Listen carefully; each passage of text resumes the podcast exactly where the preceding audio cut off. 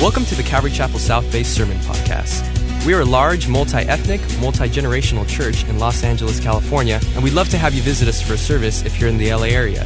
Visit ccsouthbay.org to learn more about us and to find out service times. If you have any questions, shoot us an email at hello@ccsouthbay.org. Enjoy today's sermon, and we hope to see you at church soon. We're going to be in a couple of areas of Scripture, Mark chapter 12, and Ephesians chapter 4. Mark 12, Ephesians 4. Let me say how great it is to see you this morning. I will never forget when I was younger, much younger. Okay, I want to put that out there. When I was younger, I was in Israel, and I asked our tour guide, why is Hebrew backwards? Why is Hebrew backwards? She was British. And she looked at me with a British accent. Now, when someone speaks to you condescendingly in a British accent, it's 10 times worse. And she said to me, she goes, have you ever considered that Hebrew is the language of God and maybe English is backwards? You Americans. And she walked away. I learned to be culturally sensitive at that point in my life and appreciated languages. So when I hear Samoan, blessed assurance, my heart leaps, because I don't know if you know this. God speaks Samoan. He speaks Spanish. He speaks Creole. He speaks English. He speaks Hebrew, even though Hebrew is backwards. Amen? So I am so thankful that we get to worship him here at Calvary Chapel South Bay in Samoan this morning. Amen? Amen. Hey guys, 113 people baptized. Come on. We went from 70 to 80, 80 to 90, 90 to 100. I can't wait. And let me tell you why. Because you're telling people about Jesus and their lives are changing. And so God bless each one of you for the work of the ministry that you're doing. All right, Ephesians 4, Mark chapter 12, as we continue our verse-by-verse study through the Gospel of Mark, let's go to the Lord in prayer. Father, thank you for the word and thank you for the way that you speak to us through it. And I ask now at Calvary Chapel South Bay that you would move in such a powerful way that not only would we see 113 baptized, that when we do our baptism in October, we'd see over 200. We're looking forward to what you're doing, and we are experiencing today the glory of the Lord. And so we want to thank you, and we want to pray that as we learn today, that we would put what we learn into action. It's in Jesus' name, God's people said. Amen. I have found in ministry that people question God all of the time. Here in Mark chapter 12, you remember, the Pharisees have come together and they're questioning God. But I find this to be a normal practice even in the 21st century. People will say, God, why is this happening to me? God, what are you doing? What are you thinking? God, how could you let this happen to me? God, how could you allow such a thing? God, when are you going to answer me? God, how long will I need to pray? God, where do you want me? God, which path do I follow? God, I thought you said ... Usually it comes in a time of trial, a time where we don't understand what's happening in our life. But I have found with God, 10 out of 10 times, that his answers are always very clear. I have found with God that he does not struggle with clarity. We do. His answer may be yes. His answer may be no. His answer may be wait. He is very clear in his word when we ask him very specific questions. However, I find that God is not the problem, that oftentimes people are the problem.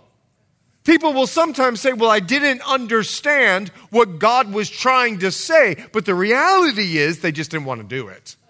The reality is their lack of understanding comes from their lack of desire to do it. Yet, I find that others ask questions not to find anything out from God, but just simply to question God. In fact, even to prove that there is no God. In today's world, they'll ask, is God all-powerful? Is God all-good? Well, if God is all-powerful and God is all-good, then why is there evil? I mean, how come children are dying of disease around the world? They have no desire for an answer, no matter how theological or philosophical, or no matter what answer you give. They just want to deflect the conviction that they feel that they're in need of a Savior by questioning God because they don't want to live the way that God requires. The religious leaders doing the same thing.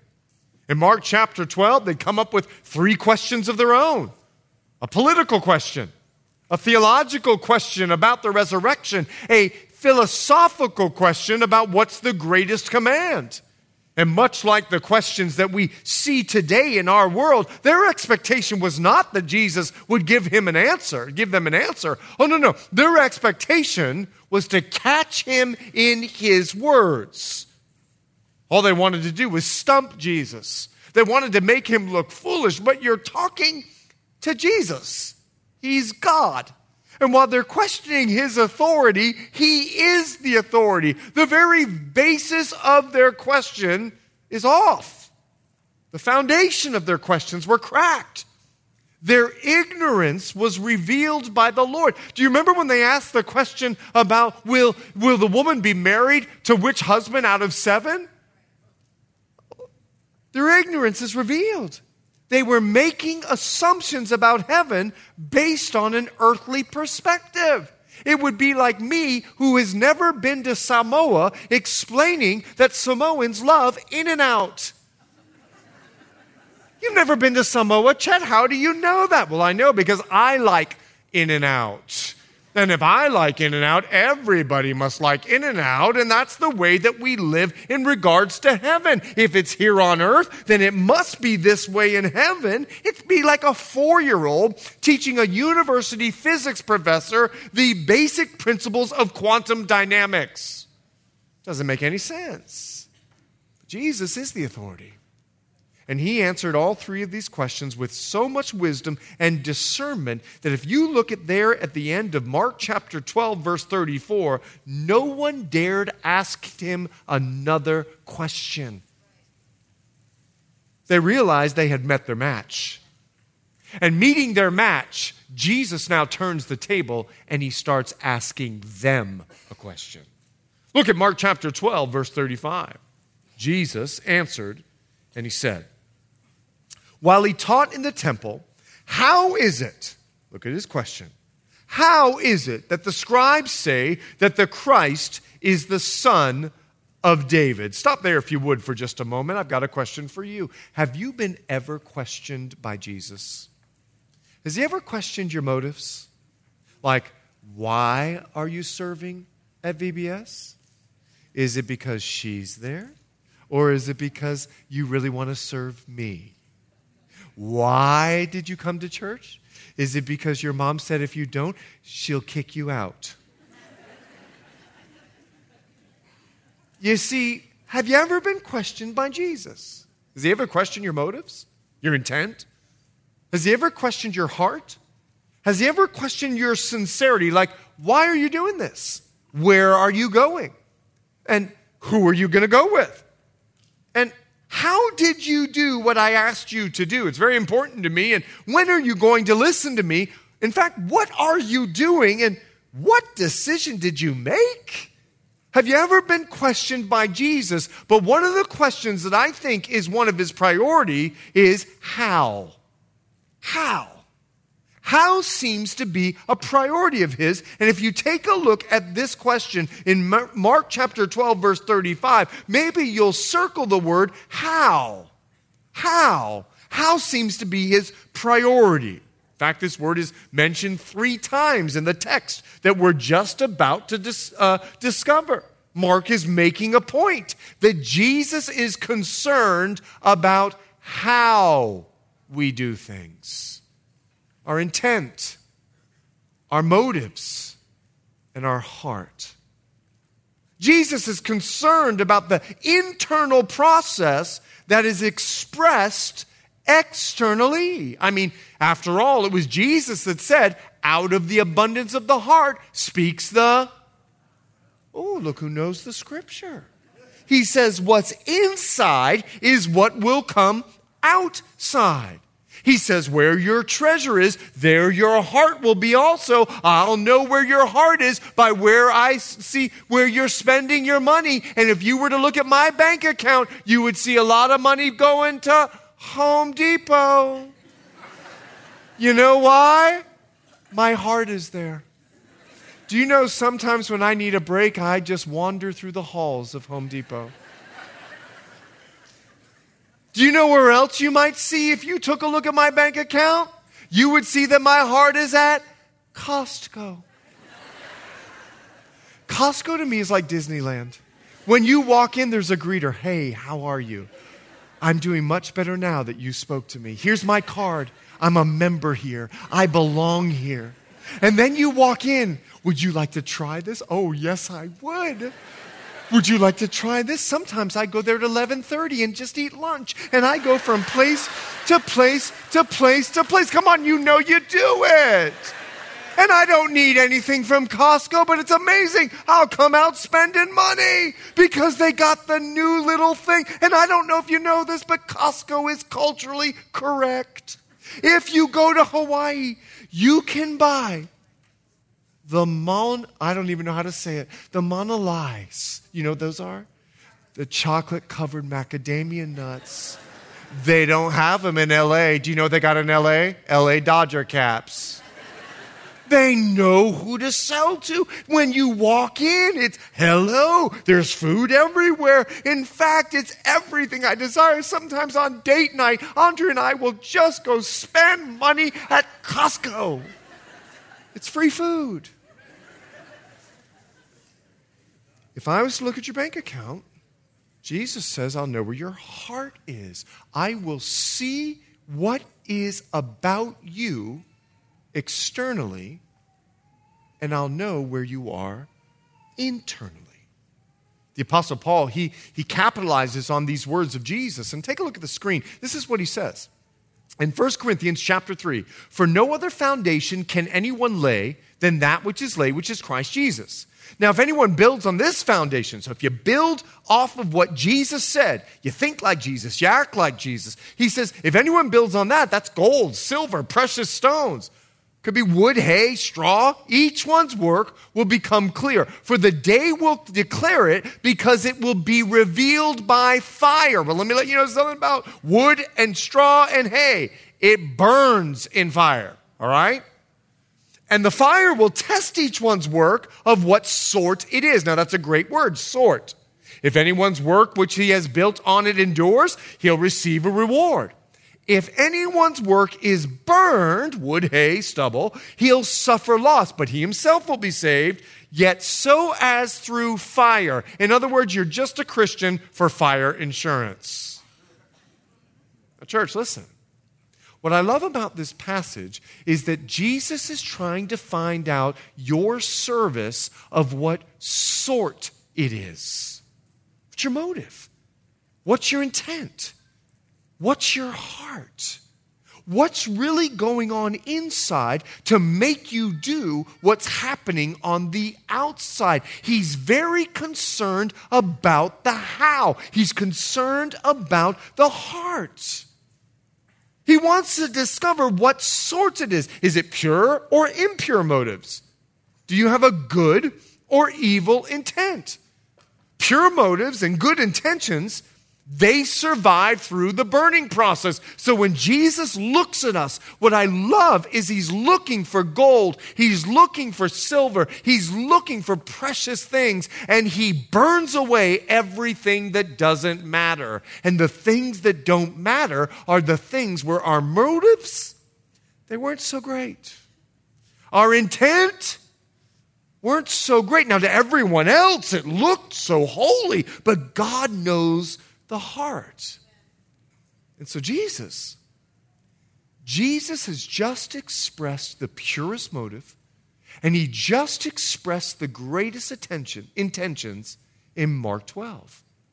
Love the Lord your God with all your heart, with all your soul, with all your mind, and with all your strength. It's the purest motive. It's the greatest intent. Now, our heart is what we desire, and it's expressed by our soul, our mind, what we think, and our strength, our physical abilities. And he's saying here that our heart is what we desire. It's what we want. Let me tell you something. If you take a look at my bank account, I love Trader Joe's ice cream chocolate chip sandwiches surrounded by all the chocolate chips. So you know what I'll do sometimes? I will get up out of my house. I will get in my car. I will drive to Trader Joe's. I will walk into Trader Joe's with one goal in mind: find those ice cream sandwiches. One time I walked in, I could find them nowhere. They were in my heart, and I wanted them more than anything. So I thought, my goodness, they moved them. I know right where they are. They're right here. And I started moving all those. They've got like Oreo cones and all these other things. I'm like, peanut butter ice cream. Who wants that? Cookie butter ice cream. You obviously see I've spent a lot of time looking. So I went to the attendant. She could tell I was despondent. And I said, where are the chocolate chip ice cream sandwiches? And she didn't even know how to tell me. She goes, we're out. But I drove here. My actions prove that I want this cookie. I really want this ice cream, because what was inside of me was being expressed externally. Jesus says, love the Lord your God with all your heart, with all your soul. You see, this is the way that we feel about spiritual things. He says, love the Lord your God with all your mind. This is the way that we think about spiritual things. He says, love the Lord your God with all your strength. This is the effort that we put towards spiritual things. And he says, any other motive, any other intent, as far as heaven is concerned, is questionable. And Jesus knows that the guys that are asking him questions, they're trying to put him on trial, but what they don't realize is that Jesus turns the table, and he is not the defendant, he's the judge. And while they have dealt with political questions, theological questions, even philosophical questions, Jesus reveals the greatest question that every single one of us must grapple with. And what I want to do, I want to come out of Mark for just a moment, and I want to enter this story in Matthew's gospel. Take a look at the screen, because Matthew gives us a little bit more detail as to who he's speaking to. While the Pharisees were gathered, so they just had come up with all these questions, they're trying to stump Jesus and catch him in his words, he turns the tables and he asks them, what do you think about the Christ? Whose son is he? They said to him, the Son of David. There it is, gang. You see, the question the Lord asks is not philosophical. It's not even theological. It's not political. The question the Lord asked is relational. What do you think about the Christ? And that is the greatest question that every single one of us must grapple with in our life. It's the most important question that anybody will ever ask you. What we think about Jesus determines the life that now is and the one that's to come. So Jesus goes on in Mark chapter 12. Take a look at verse 36. For David himself said, by the Holy Spirit. So David was inspired by the Holy Spirit to say this statement in Psalm 110. The Lord said to my Lord, sit at my right hand till I make your enemies my footstool. Take a look again. The Lord said to my Lord, verse 37. Therefore David himself calls him Lord. How is he then his son? Oh, you got to love Jesus. You see, the religious leaders, they think Jesus is just a man, just a rabbi, just a great teacher. He's got no authority to come into the temple and turn these tables. He's got no authority to tell me how to live my life. And many of us, as if we're honest, when Jesus starts telling us how to live our life, we ask him the same question. I don't understand. What are you trying to say? And we come up with our own questions because we don't want Jesus to be our authority. And the three questions that they ask, they don't want Jesus to be the authority in their lives, because the way that we think about things is the way that we will behave about things. So what Jesus wants to do is to correct their way of thinking so that they could love the Lord their God with all their mind. And because they thought he was a man, he pulls out of Scripture to prove something that he is their Lord. He is the authority. Listen, maybe you'll write it down. If we love the Lord with all our mind, we will think about Jesus as our Lord.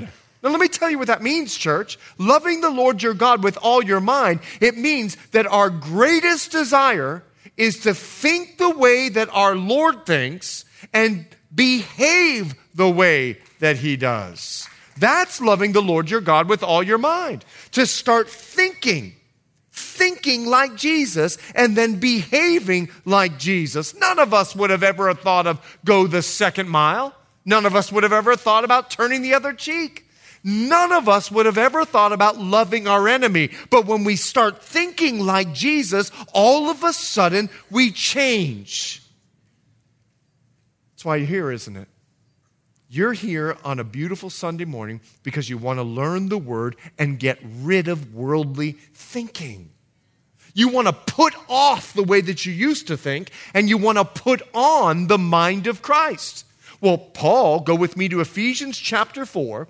Ephesians, keep your finger in Mark.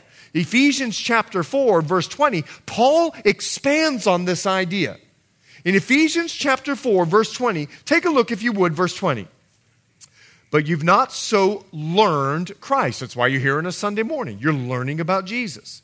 If indeed you have learned him and have been taught by him as the truth is in Jesus. In other words, how we're supposed to think comes from Jesus Christ. Now it goes on in verse 22, that you put off concerning your former conduct the old man which grows corrupt according to the deceitful lust, and you be renewed in the spirit of your mind. So you start thinking differently, and that you put on the new man which was created according to God in true righteousness and holiness. Let me explain.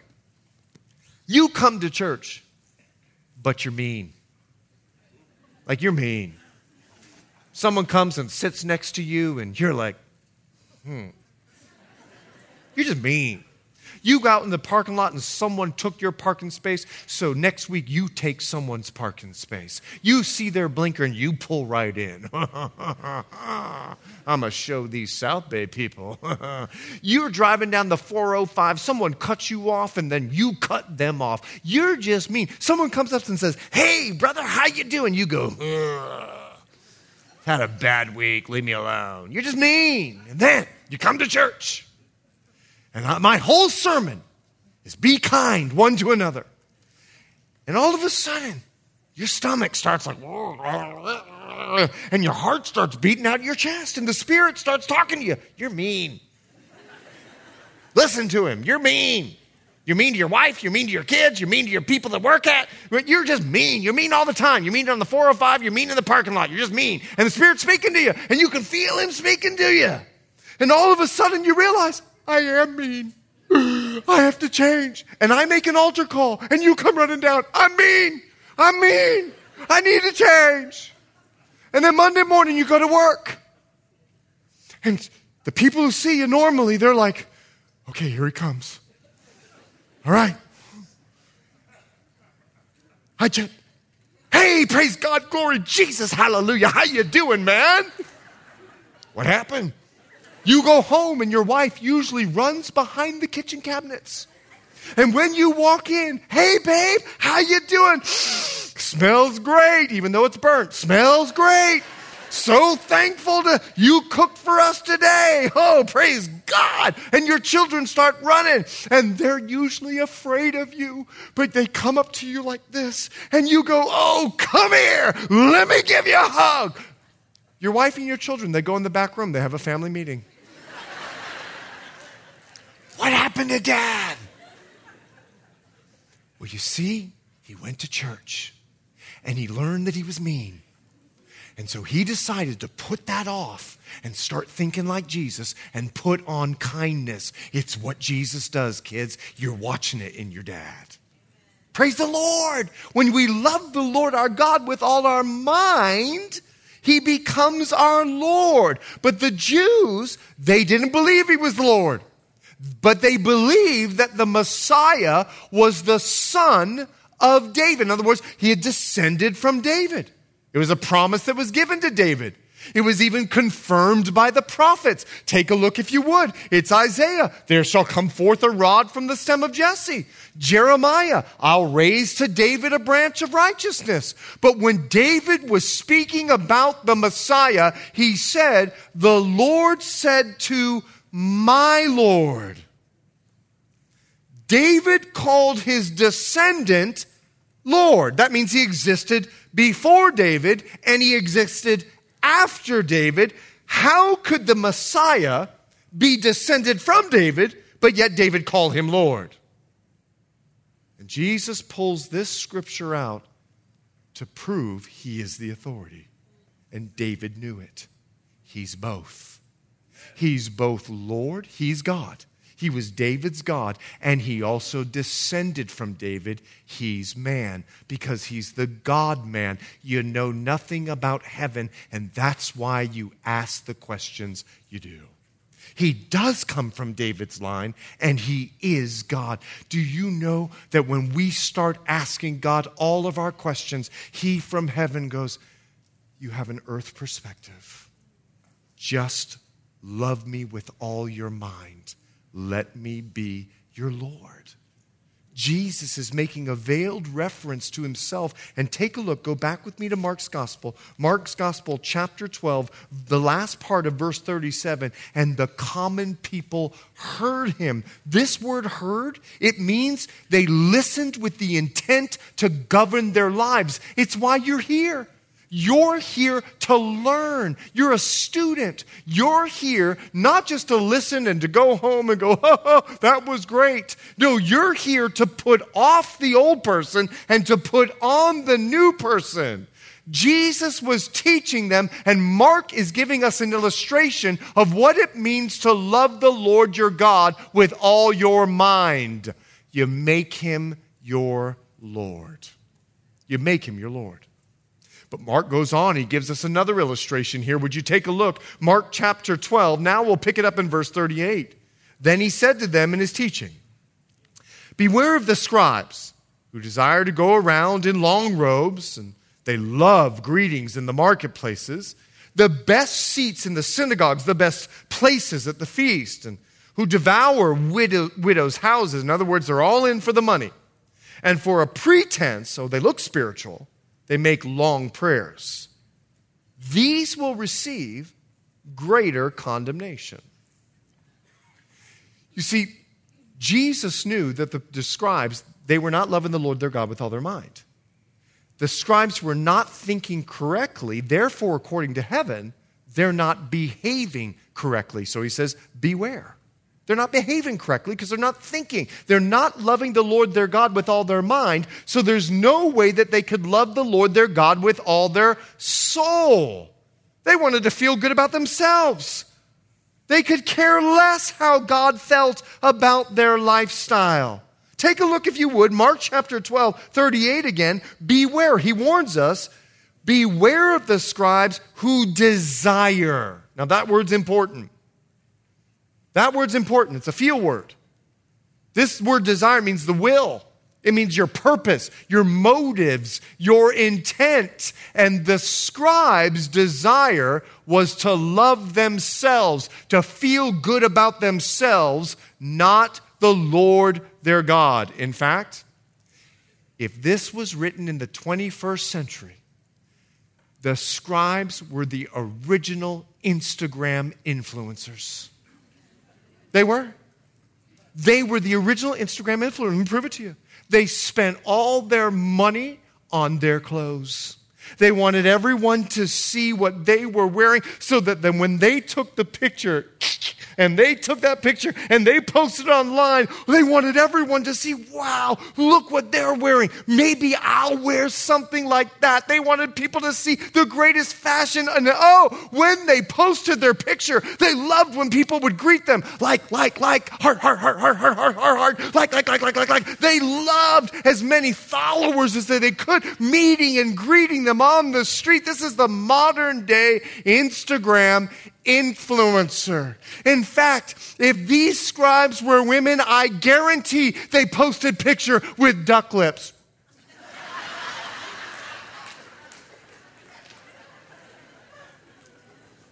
I don't get those. I asked my daughter the other day, I was like, why do your pictures like, what is that? Dad, it's Instagram. It's Instagram? Let me explain. These guys were Instagram influencers. All they cared about was their reputation so they could make money. The more people that follow me, maybe somebody will pick me up and I can start making Instagram posts and start making money on them. In fact, so addicted is our culture. Just yesterday, a young man was a weightlifting Instagram influencer, and before he performed his stunt, he said, this is the dangerous thing in the world that I've ever done, and he died doing it. Like, heart. Living for it. That's what the scribes were doing. Like, heart. They were living for it. It was like a drug for them. And what's amazing to me is, Mark doesn't even scratch the surface as to what their issues were. You see, in verse 38, take a look. Then he said to them in his teaching. All Mark does is condense their issues down to bullet points. But I want you for homework, go and read Matthew chapter 23. Matthew chapter 23 gives the entire teaching of Jesus of the warning of being a hypocrite like these scribes. And I would encourage you to read it because you need to determine what's the desire of your own souls. Because I have a question for you. Do you love the Lord your God with all your soul? Let me ask you, what do you feel that you want out of your life? At the end of your life, do you want to be powerful? Do you want to feel power? Do you want to feel like you're important, you got position? Do you want to live for like, heart, people praising you and you've got prestige, or maybe you've got a large portfolio? What do you feel you want out of life? But there's one thing that Jesus is concerned about. And his question is not what do you feel about life. His question is, how do you feel about me? And Jesus is cautioning us. He's using the scribe to caution us to make sure that we love the Lord our God with all of our soul. And let me tell you what that means. It's where faith guides our feelings instead of feelings guiding our faith. Did you hear that? It's where faith guides our feelings. And so when I preach a sermon on being kind and you're mean, well, you don't know why I'm mean. I've had a rough life. People have betrayed me. People have wronged me. I don't even like people. But when I teach be kind, are you going to be led by the feelings or are you going to be led by faith? Will faith determine your feelings or will feelings determine your faith? You've got to make that decision. But loving the Lord your God with all your soul is where faith guides our feelings instead of feelings guiding our faith. Amen?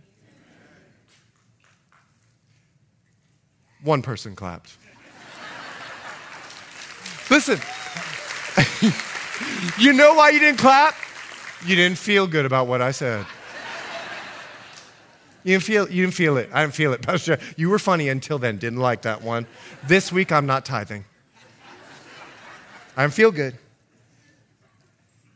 Take a look, Mark chapter 12, verse 41. Now, Jesus sat opposite the treasury and saw how the people put money into the treasury. Stop there for a minute. Take a look. There it is again. He saw how. Maybe you'll circle that. He saw how people put money into the treasury. And many who were rich put in much. Then one poor widow came and threw in 2 mites, about $1.50, which makes a quadrant. So he called his disciples to himself and said to them, "Assuredly I say to you that this poor widow has put in more than all those who have given to the treasury. For they all put in out of their abundance, but she out of her poverty put in all that she had, her whole livelihood." You see, the scribe, the Instagram influencer, who's got to let everyone see everything that they're doing. Scribe, he comes up. I have $100,000 to give to God today. I want everyone to know it. He takes the big bag of coins out and he puts it in that trumpet-like looking thing. And when it's going down in the temple, you hear just going down. And everyone goes, "Oh, look at the Instagram influencer. Oh, thank you for all you gave. We're so grateful." Do you know what they used to do? They used to lick the coin, put it on their forehead so everyone could see it was gold. "Look what I'm giving. Gold. Do you see it? Hey, I'm a giver." Clang. And when you put the gold in, oh, it made the deep sound. Clang, clang, clang, clang, clang, all the way down. Then you got a widow.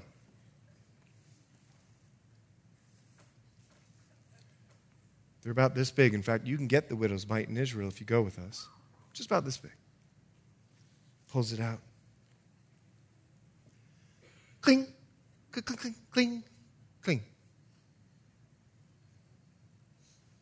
No praise, no thank you. She just walks away. And you think she's unnoticed to Jesus. "Hey guys, come here. You see that woman?" Now she doesn't know that Jesus is watching. She doesn't know that Jesus is pointing her out. Now, I got to stop here for just a moment. Because Jesus is looking not at how much they give, but how they're giving. And I got to stop here for just a minute and consider Jesus is looking at how we give. And we don't know. We don't know.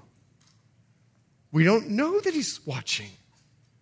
Now, I'll never forget, and it wasn't this church, and I'm going to commend you all in just a minute. So everyone take a deep breath. This is not a message on tithing, okay? Just hold on for just a minute. I was at another church, and after I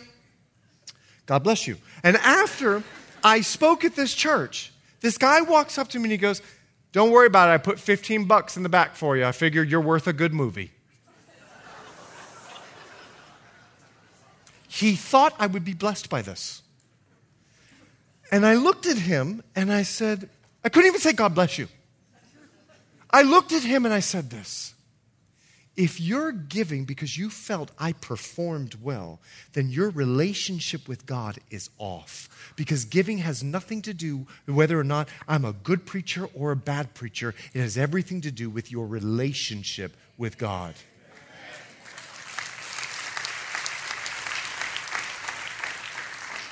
Now, let me tell you about our church. Our church is filled with widows. And I want to commend you right now, because this is not a tithing message. I want to commend you right now. We don't have large givers at Calvary Chapel South Bay. It's not like this church survives off a couple of wealthy people that choose to see our ministry go forward. That's not our church. Our church has thousands of individual givers that give sacrificially. Amen. We are filled at Calvary Chapel South Bay. We are filled with widows at our church. We're filled with them. And I want to commend you because you know this scripture and you apply it to your life. But Jesus is watching how we give. And let me tell you why. Giving is a part of our faith. It's a part of our faith. Let me explain. For God so loved the world that he gave Michael, because Jesus was way too much. For God so loved the world that he called Gabriel, because when he looked at his son, it was like, no, I'll sacrifice Gabriel on this one. God bless you, Jesus. No. For God so loved the world that he gave his only, who? He gave his only son. The essence of our faith is God gave his best. Let me tell you something about God. This is what he tells the Israelites in Psalm chapter 50. He goes, if I were hungry, would I tell you? I own the cattle on 1,000 hills. So when I am asking God to provide, I don't come to you. I go to God because God owns the cattle. I'm just like, sell a couple of cattle, Lord. We got something we got to do. And I need to let you know something about giving. God is not raising funds. He's raising his children. Did you hear that? God's not raising funds. He raises his children through giving. Let me prove it to you. Love is sacrificial, and so is giving. Love is sacrificial. Because when you give, you're making a sacrifice. And Jesus says, greater love has no one than this, than to lay down his life for his friends. You see, giving and love, they're sacrificial. And choosing to be sacrificial, choosing to sacrificially give, raises us up to express our love to God. Listen to what Jesus said. Where your treasure is, there your heart will be also. Loving the Lord your God with all your soul. Jesus is using this poor widow woman to express what it means to love the Lord your God with everything you've got. That's what he's doing with this woman. She only gave $1.50, but it was all she had. She's loving the Lord her God with all of her strength. She gave everything she had. There was nothing left for her but to trust the Lord her God. See, the Pharisees, they weren't loving the Lord their God with all their mind. And because they weren't thinking clearly, they weren't loving the Lord their God with all their soul. They were living life the way that they wanted, they felt about life. But Jesus, he's using this woman as an example of what it means to love the Lord your God with all your heart. You see, she loved the Lord her God with all of her mind. She thought the way like God. God gives his best, I'm giving my best. She thought like God. She loved the Lord her God with all of her soul. She was more concerned about the way that God felt than the way she felt. She allowed faith to guide her feelings instead of feelings guide her faith. So she put everything she had and she walked away and she said, I'm going to trust God for my life. She loved the Lord her God with all of her soul. But this woman, she loved the Lord her God with all of her strength. In fact, this woman sets the standard for all of us as to what it means to love the Lord your God with all your strength. Because loving the Lord your God with all your strength is giving it everything you've got, just like this woman. So if you're mean and you're struggling to be kind, you give it everything you've got to be kind. If you're bitter and resentful and you're struggling being loving and forgiving, you give it everything you've got to put off the old man and to put on the new. Loving the Lord your God with all your strength is giving it everything you've got, purposing to glorify God in the areas where you're weak and choosing not to give up the fight, but to fight the good fight of faith. And when you've given everything you've got, like this woman, you trust the Holy Spirit to give you what you don't got. That's loving the Lord your God with all your strength. Our Father, we come before you so thankful for your word. Thankful for the illustrations that Mark gave us to understand what it means to love the Lord our God with all of our mind by making you Lord. To love the Lord our God with all of our soul by letting faith guide our feelings. And to love the Lord our God with all of our strength by choosing to give all that we've got towards our faith. And I pray now, Lord, that you would minister to your body. In Jesus' name, amen. Church,